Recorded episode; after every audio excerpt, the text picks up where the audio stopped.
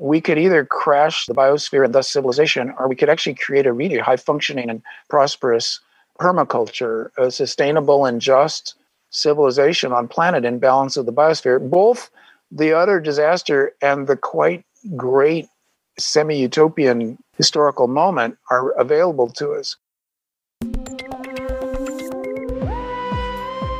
That is famed science fiction writer Kim Stanley Robinson talking about the choice that global climate change is confronting us with.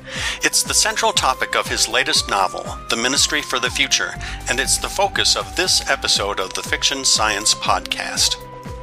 Greetings, Earthlings. I'm Alan Boyle, the mastermind behind Cosmic Log and one of your hosts for the Fiction Science Podcast, coming to you from the place where science and technology intersect with fiction and popular culture. Join me and my co-host, award-winning science fiction writer Dominica Fetaplace, as we talk with Kim Stanley Robinson about the Ministry for the Future and the technological innovations that could provide a happy ending to the climate change drama.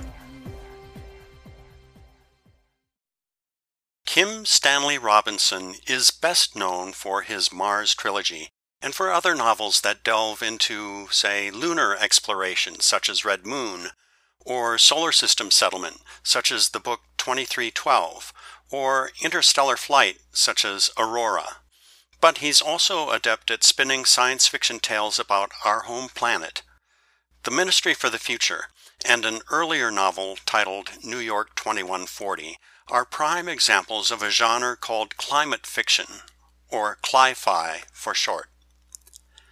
The Ministry, in the title of Robinson's new book, is an international agency that's created to serve as an advocate for future generations as nations address climate-caused disruptions, including a horrific heat wave that opens the book. The book's central characters are Mary Murphy, who heads up the ministry, and Frank May, a survivor of the heat wave. But, in a sense, their story is subsidiary to the saga of how the world responds to the climate imperative by trying to shore up Antarctica's glaciers, by adding to the economic incentives for carbon-free technology, and by introducing other innovations that are in the realm of science fiction today, but could be science fact tomorrow.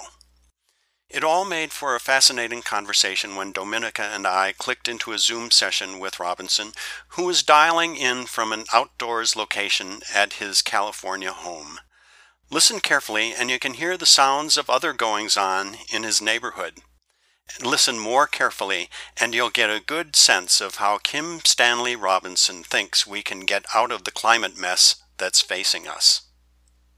Thank you for being on our show. So you wrote this book, a science fiction novel, The Ministry of the Future, and it's very ambitious and the scope is very vast. In this novel, you cover geoengineering, climate science, conservation ecology, but you also get into cryptocurrencies, alternatives to surveillance capitalism, and you even get into the refugee crisis.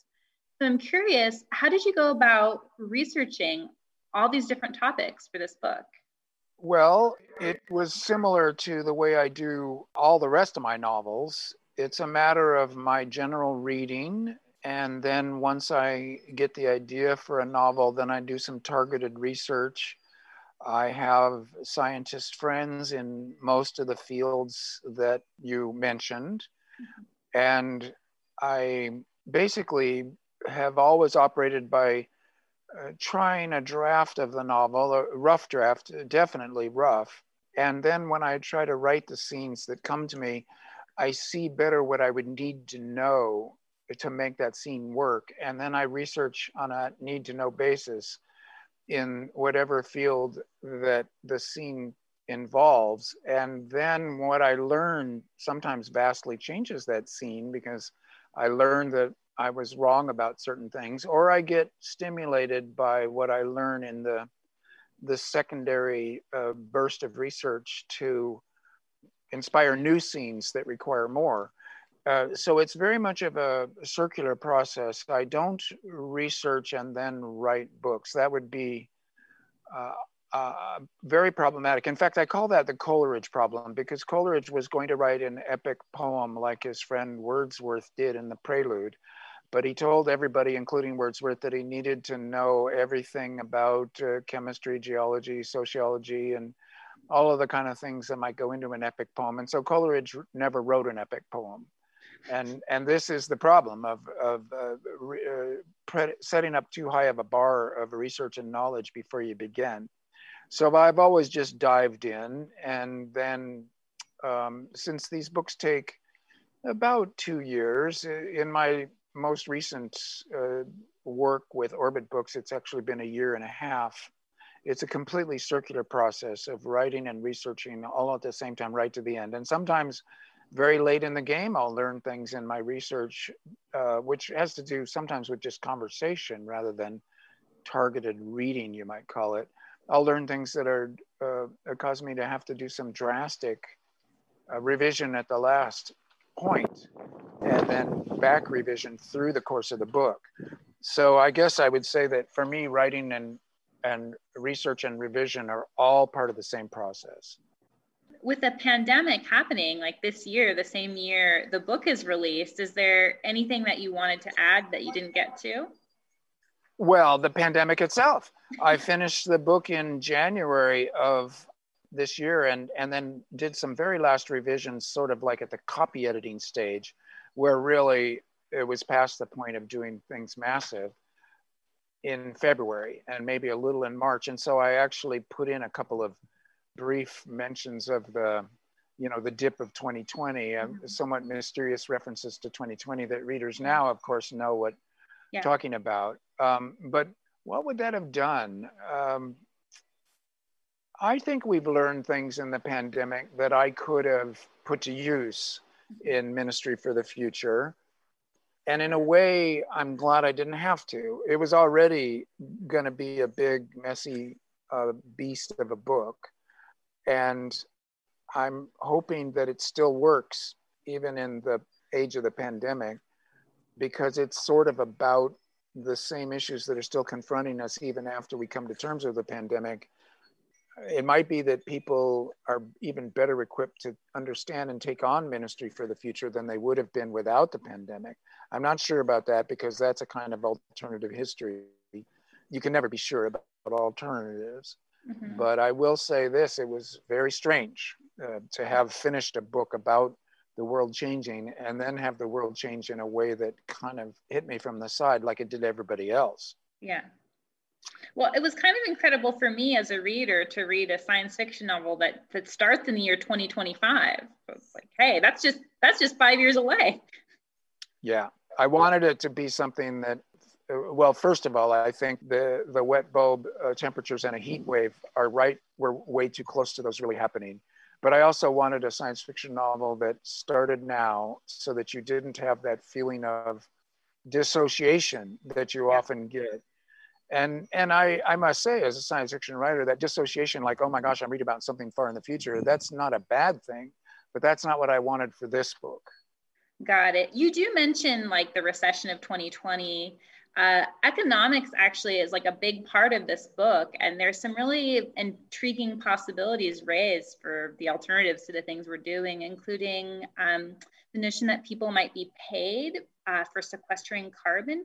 Could you explain a little bit more about how this carbon coin might work? Sure. It's not my idea.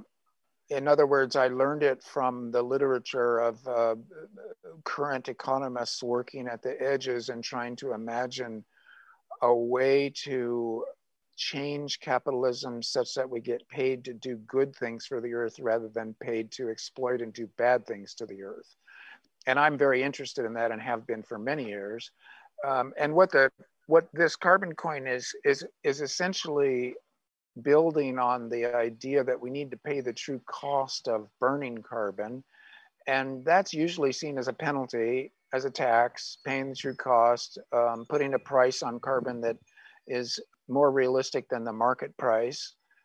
And, as, and if you think of taxes as sticks, providing a kind of carrot so that virtuous action, and which would be not burning carbon, but also sequestering carbon, you get paid for that because you were doing a good thing.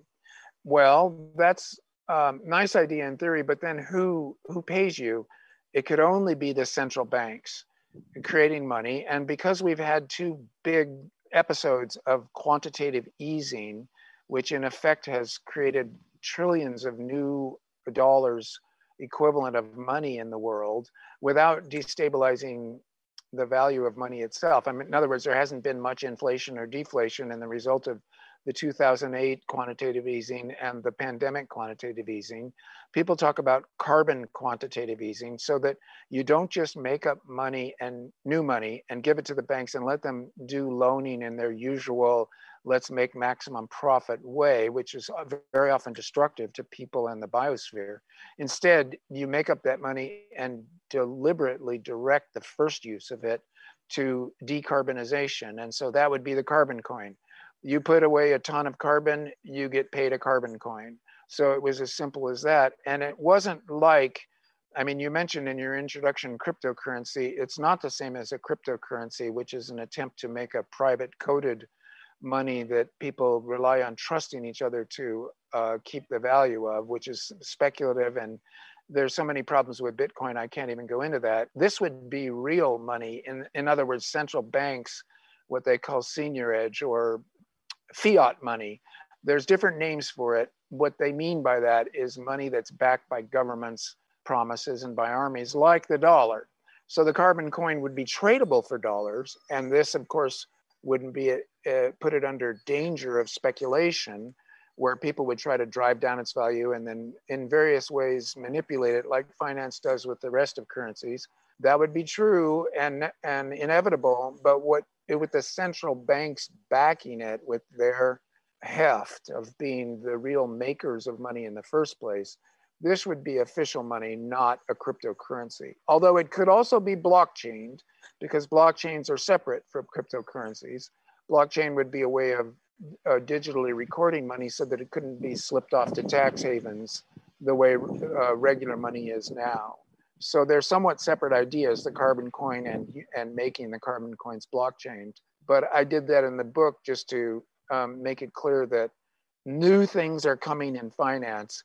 If we're going to survive climate change, we need a new, um, a new political economy that therefore means a new uh, um, definition of what money is in the first place.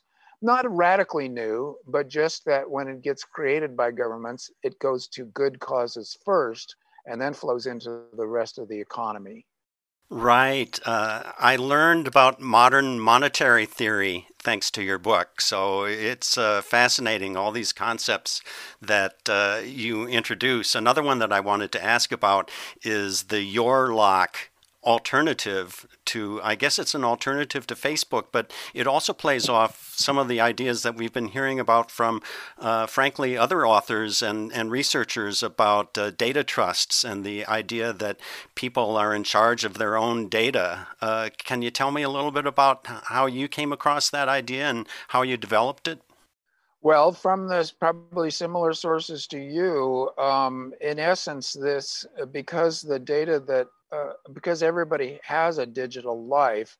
I mean, you don't have to be on Facebook, but you very often are paying your bills and looking up things on Google. And to one extent or another, we're very much involved with our digital lives and creating data that is then being uh, aggregated and used to make profit by corporations, sometimes just advertising, sometimes research into what people want, and then mining that data in order to make money.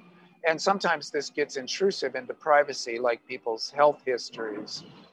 There is a lot of talk about privatization uh, or of being, uh, of owning your own data, because it's you. It's you on the internet, you as a digital human. It's your digital body, it's your mind, it's your career, your life, that that should belong to you and not be uh, simply subject to predation by these uh, monopolies, because unfortunately, Fortunately, the antitrust laws have not been applied in any kind of adequate way. So, I mean, Corey Doctorow is really good on this front and has been teaching me a lot about that, my fellow science fiction writer. And I very much appreciate what I can learn from him, because he's so much a leader and knows more about that realm. But to end on that, I want to uh, go back to the start of your, what you said about modern monetary theory. That is something that Corey is also interested in, but so I was independently of him. This is an interesting new uh, wing of economics that essentially tries to bring back Keynesianism in a new and refurbished form, so that it's an attack on neoliberal capitalism, on free market capitalism. It reinstates the crucial importance of government in our economic life in a positive, valorized way. And what modern monetary theory insists on is that there needs to be a job guarantee. And this is like the Works Project Administration of the New Deal of the thirties, which was a Keynesian move. And what Keynes said is that in hard times, you need to uh, stimulate the economy by directing money and giving people jobs. Modern monetary theory is saying we're always in hard times now, and that if there was a job guarantee, that everybody, when they wanted one, would go to the government, their own national government, as employer of last resort, and be guaranteed a job there with a living wage for that job. A, there's a lot of work that needs to be done. So the idea that there aren't jobs is a false idea. And B, it would force all businesses to offer that same living wage, or, the, or else they wouldn't be able to attract workers who could always go to the government and get a better job. So the floor would be raised by this job guarantee in terms of a living wage for everybody. It's transformative, and it's the reason why modern monetary theory puts it in capital letters. Job guarantee, they often just put J G in capital letters. And it's, it's along with quantitative easing, that you make up money and target it in, for good purposes. These are the two pillars that hold up modern monetary theory.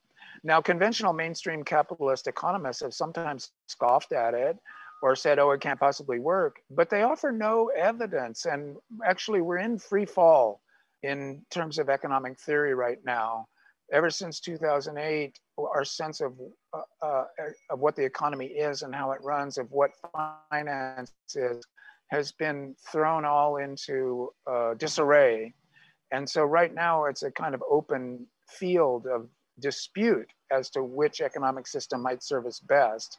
And that gets us back to political economy and out of microeconomics. So this is a really important, and I guess I would say the science that I focused on most of all is the social science of political economy, because I think that's the crux of whether we're going to get through this century without a mass extinction event. We got to pay ourselves to do the right things. Are there any technologies or policy initiatives that you just totally made up for the book, or are they all ideas that have been floated already? Everything in the novel is based on current developments, uh, with a few small exceptions, uh, and particularly clean uh, wind-powered um, sailing ships, and also even um, dirigibles for air travel. These are common ideas. And the other one that I picked up that I like quite a lot was actually um, an individual has not published this idea of pumping out the water underneath the glaciers in Antarctica to slow them back down, because the rising sea level is serious business, as I wrote about in my novel, New York twenty-one forty. And it's inevitable uh, uh, if we don't do some quite radical things. And also I was looking to geoengineering ideas that were unusual and seemed to have no negative consequences and would simply be good to do.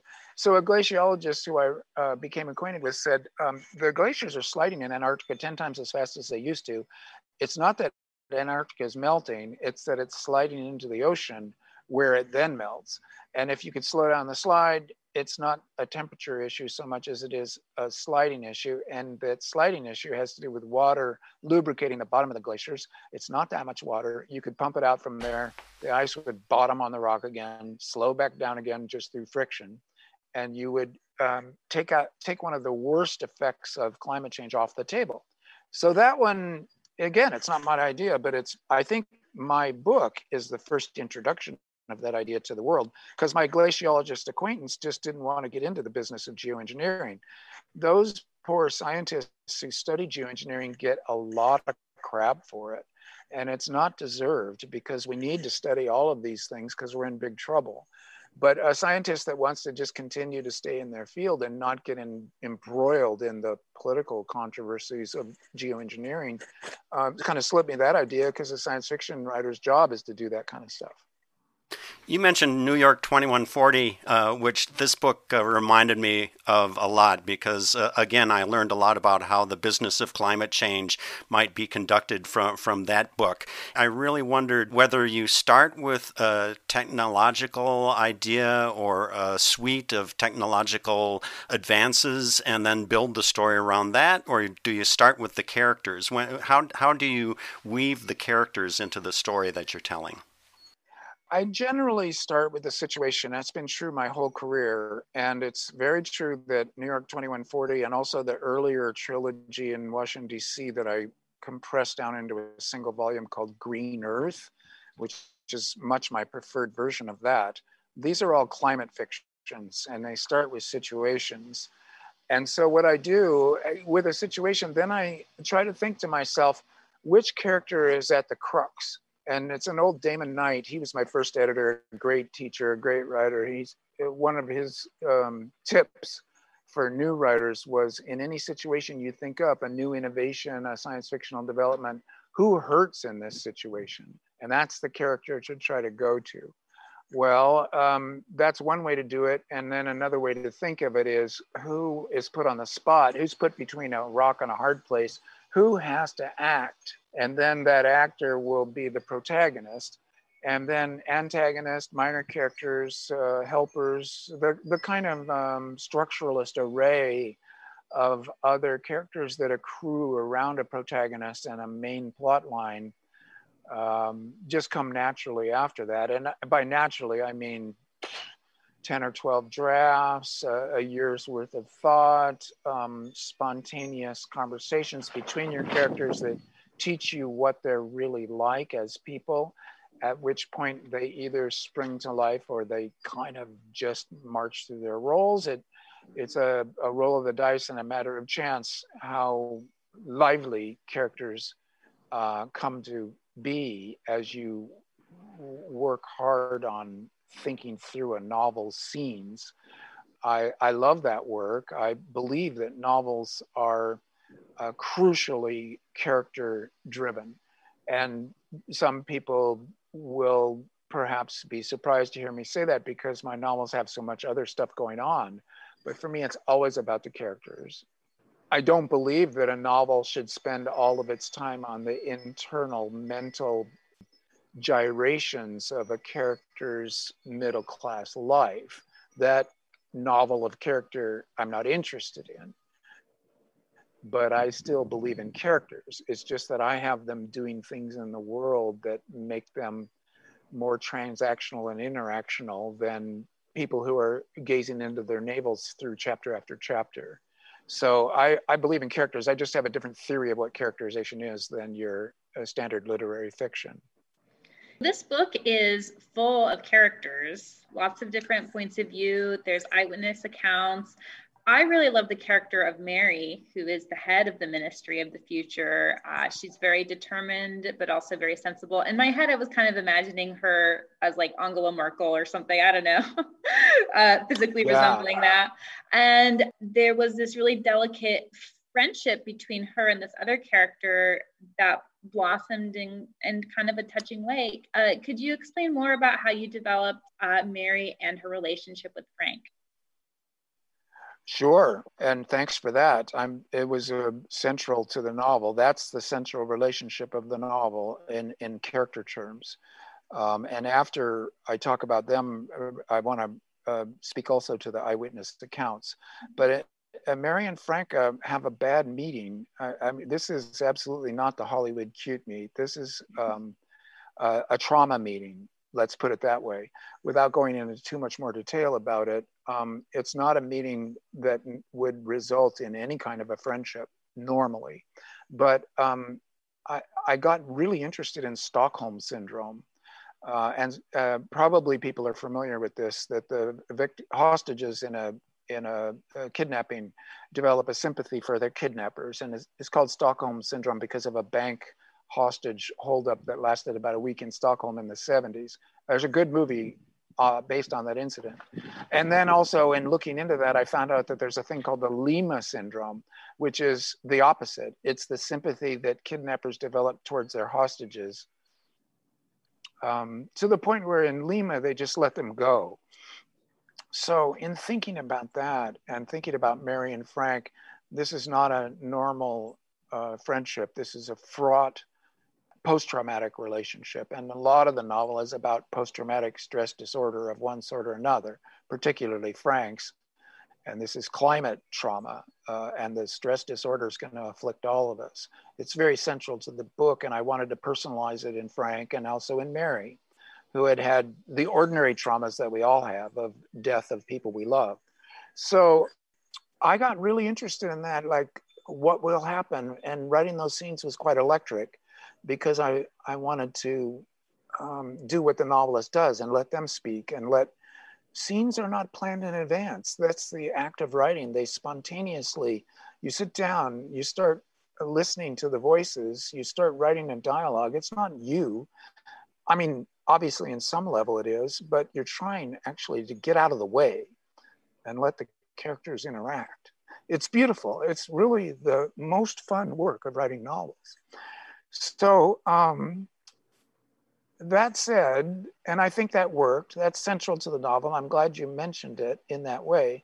Then the eyewitness accounts, a total stranger. They're telling you what happened to them in some historical uh, moment of importance. They were there, they saw it, they're an eyewitness. So there are collections of these eyewitness accounts, like uh, people who were in Germany in the spring of nineteen forty-five, um, people were who were in various moments of stress, and afterwards people collect their eyewitness accounts. This is a genre that is not the same as fiction.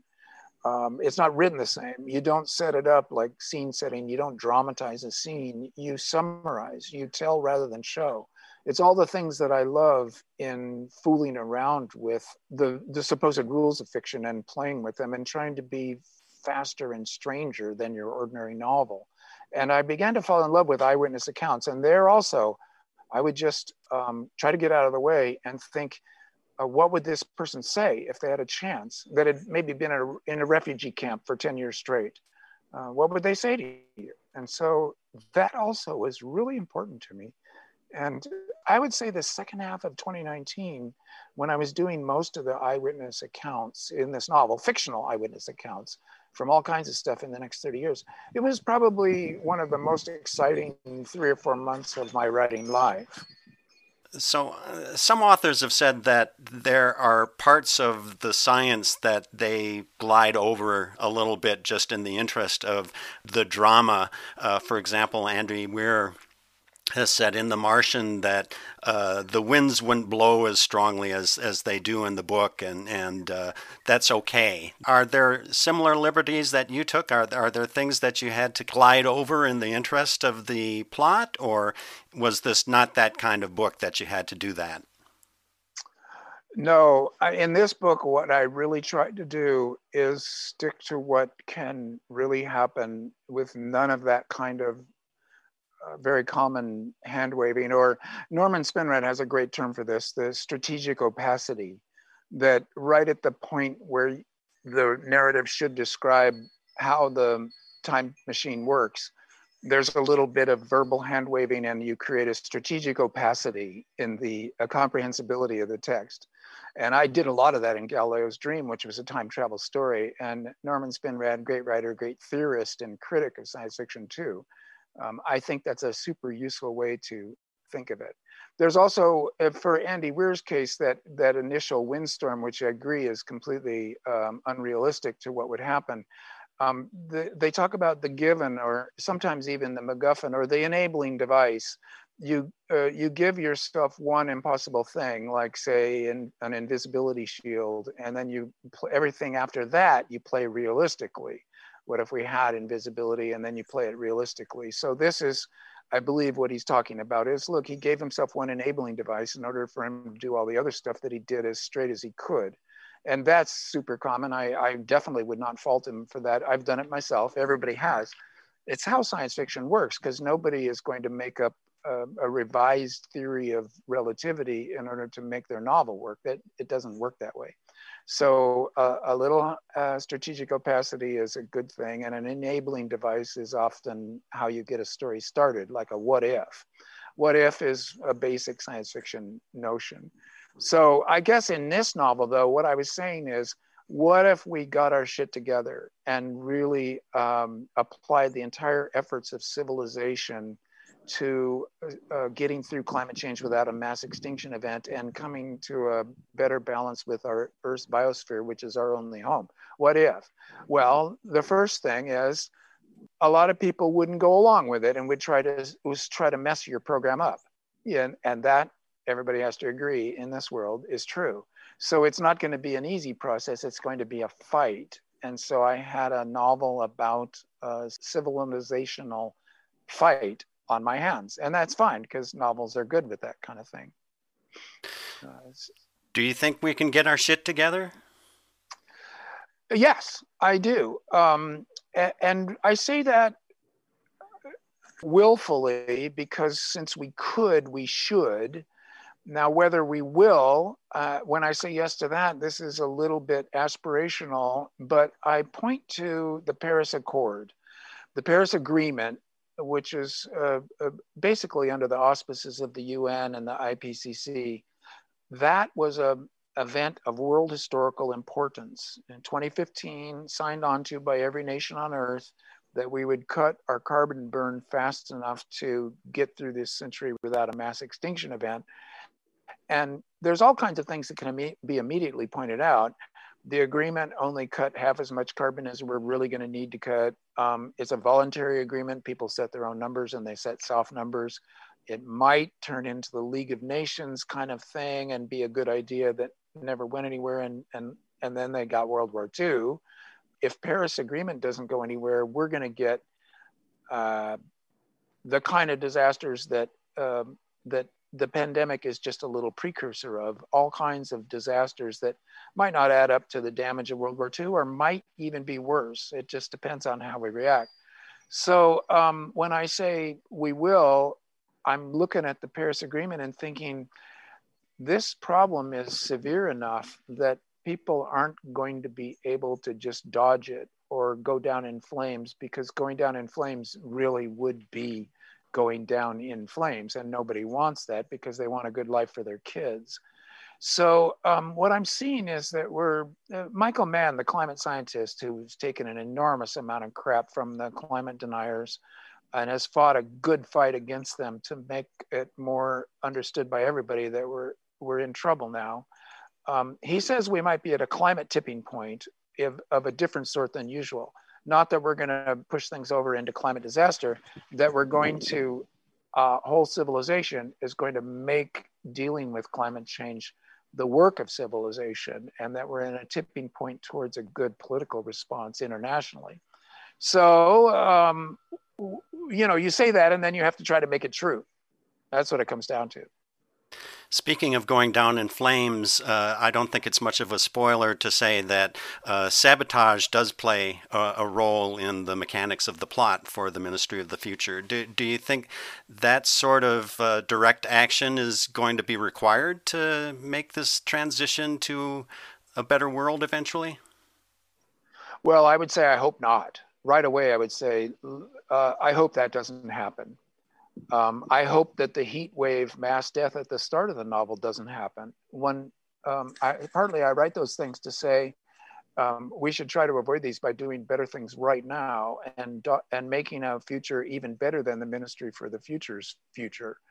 Um, that said, if there is, if we, if we uh, delay and dither and, and allow the carbon interests, the fossil fuel extractive industries, to control our politics and our democracies to the point where we don't act fast on the mass political level, nationally and internationally, then we are likely to see heat waves, droughts, food shortages, and food scares.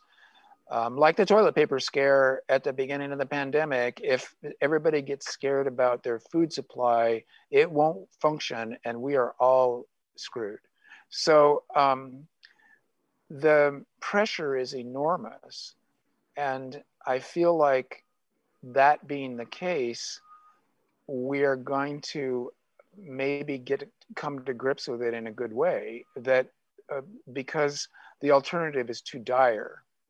So, um, you know, it's a, we're we're at a very strange moment in history, although it's not unprecedented. It's because every historical moment is unprecedented, but maybe it's more unprecedented than ever before, that that we could either crash the biosphere and thus civilization, or we could actually create a really high functioning and prosperous permaculture, a sustainable and just civilization on planet in balance of the biosphere. Both the utter disaster and the quite great semi-utopian historical moment are available to us.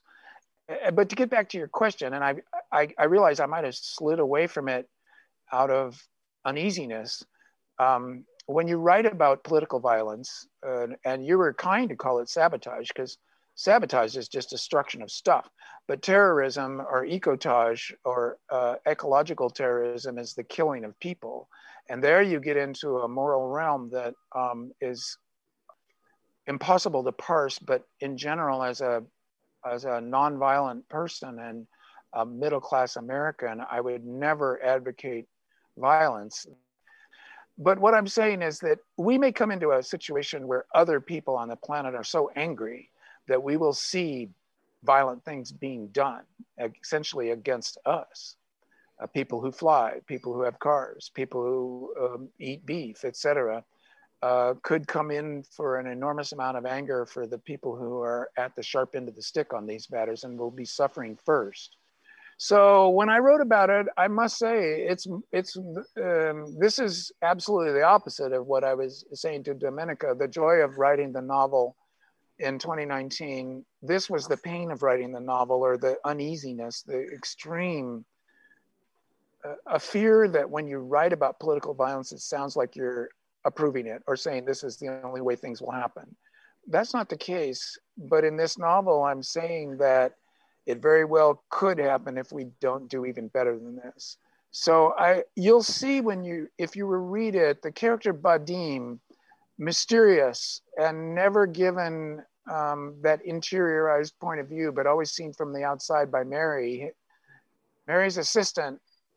It, oh, there is one chapter from Badim's point of view. He's not named, but you know exactly who he is. It's the last scene I wrote. And one of them, the most painful of the eyewitness scenes, to tell you the truth, his return to India. So I had to, I had to uh, fumble around. I had to cope. I had to play mental games with myself. I had to test my own courage. Um, I had to uh, damn the torpedoes in full speed ahead in a certain sense, and go ahead and write about things that I myself would not advocate or approve of personally. And of course, a novelist doing that is in, an, in a very, very awkward position, because everything that you write about in a novel tends to look like advocacy, especially when you're a well-known political novelist. So yeah, um, it's being discussed, you know, on the terms that I just described and in your terms as a as a problem point in the novel. Yeah, well, as a writer, I just really appreciate uh, the level of transparency you have with your struggle and the process. Uh, it was so interesting to read this book uh, during the pandemic, because I felt like there were a lot of parallels, especially I feel like in the year twenty twenty, I'm learning a lot about denialism and like the power of denial. Uh, I'm curious uh, what you're reading right now and what you're going to work on next, what you're working on right now. Yeah, sure. Um, I love both those questions. In mm-hmm. my reading, I'm on a hot streak, like I can't believe. I'm always reading a novel. I love them. They're kind of my religion. I'm, I began as a writer because I love to read so much, uh, and I wanted to try it myself because as a reader, it was transformative to me. And I think that all humans want meaning, and they get it out of the stories that they tell themselves. So these can be religious stories or they can be secular stories, but they're stories that create meaning. And I, for me, it's the novel. So, I mean, I've, I finished Hilary Mantel's trilogy about uh, Thomas Cromwell. Um, I read Elena Ferrante's new book, um, The Lying Life of Adults, that came after her great Neapolitan quartet. And I also have been reading Barbara Kingsolver, who uh, has always been a big name on my radar, but I'd never read until this summer, and whom I'm really enjoying. Um, I, I mean, I would kind of go backwards in her work, although I also read her most recent novel, I think it is, Unsheltered, and then Prodigal Summer, and I'm reading some other. Uh, He's fantastic. I love her. Yeah. Yeah. Yeah. And, um, you know, I have to say this, one of the things that I'm totally enjoying about her is that she too has characters get into long conversations about ideas. And in fact, they're about environmentalist ideas, and characters are arguing about them, and the stakes are high because they have different worldviews and they clash. Well, this is what I do all the time. And I was very much loving, it made me fond of her because um, she's a big bestseller. She's known as a, as a, as a popular writer for a, mostly uh, the people who read um, kind of bestseller fiction or Oprah's fiction, women's fiction, whatnot. But um, the methods she's using is the same as my geeky, nerdy uh, science fictional methods. And indeed, she is a science fictional writer in, in this sense.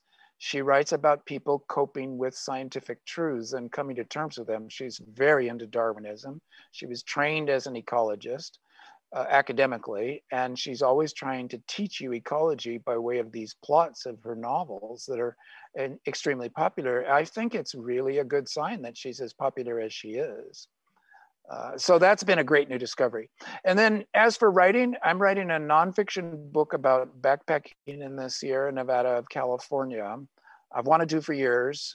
Um, with the ministry, I'm kind of tapped out when it comes to novels.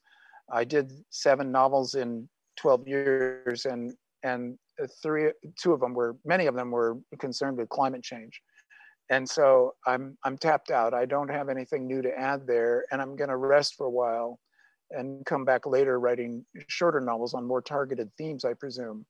But for now, this nonfiction book is really a, somewhat of a memoir, somewhat of a geology book, a history book about the Sierra Nevada, and it's pursuing this question. Why do I love it so much up there? Why am I so happy? Why have I gone back as often as I have? What is going on up there? And by, I'm by no means unusual in this. Sierra lovers are, are many, and they are, uh, intense isn't the right word for it. They're, they're glorious in the sense that they're enthusiastic. They, they've found something that gives them joy, and I'm one of them. So that's what I'm writing about.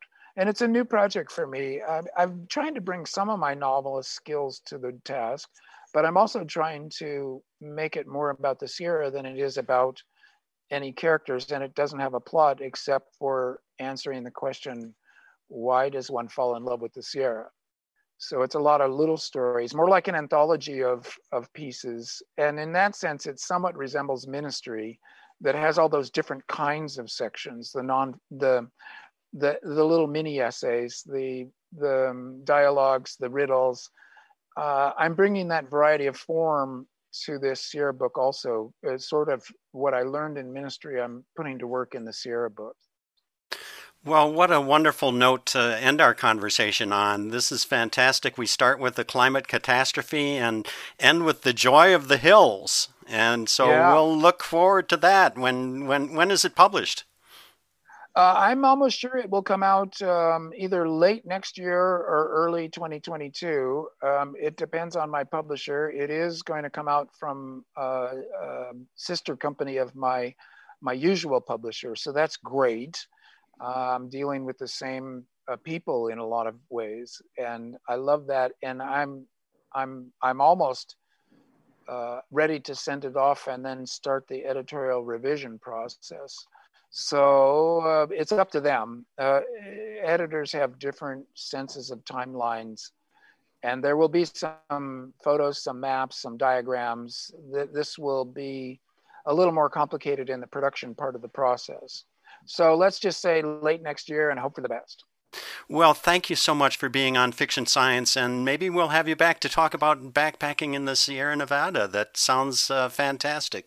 My pleasure, Alan. My pleasure, Dominica. And I would love to talk about the Sierras. So yeah, um, let's uh, let's put that on the docket, and we'll hope for the best. To learn more about Stan's current book, The Ministry for the Future, and about the ideas laid out in that novel, check out the Cosmic Log posting at fiction science club dot com. And while you're online, check out Dominica Fetaplace dot com. Don't worry about the spelling, you can follow the link from Cosmic Log.